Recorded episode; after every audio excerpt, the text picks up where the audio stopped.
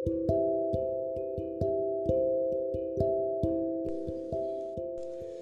Friends வாங்க பேசலாம்ல இருந்து ஜனனி பேசுகிறேன் இன்றைக்கி நம்ம பேச போகிறது என்னன்னு தெரியுமா? பழமொழி.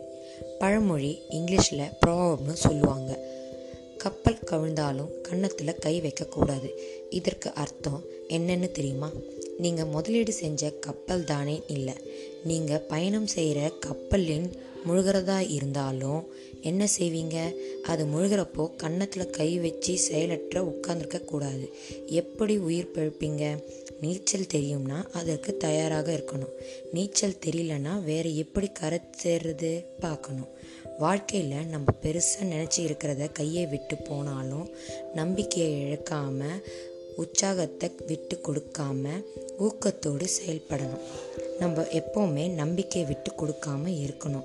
ஆனால் இந்த ஜென்ரேஷனில் நமக்கு நிறைய இன்ட்ரெஸ்டிங்கான டேலண்ட் இருக்கும். பட் எங்கே நம்ம அதில் லூசர் ஆகிடுவோம்னு பயத்தில் பண்ண மாட்டாங்க.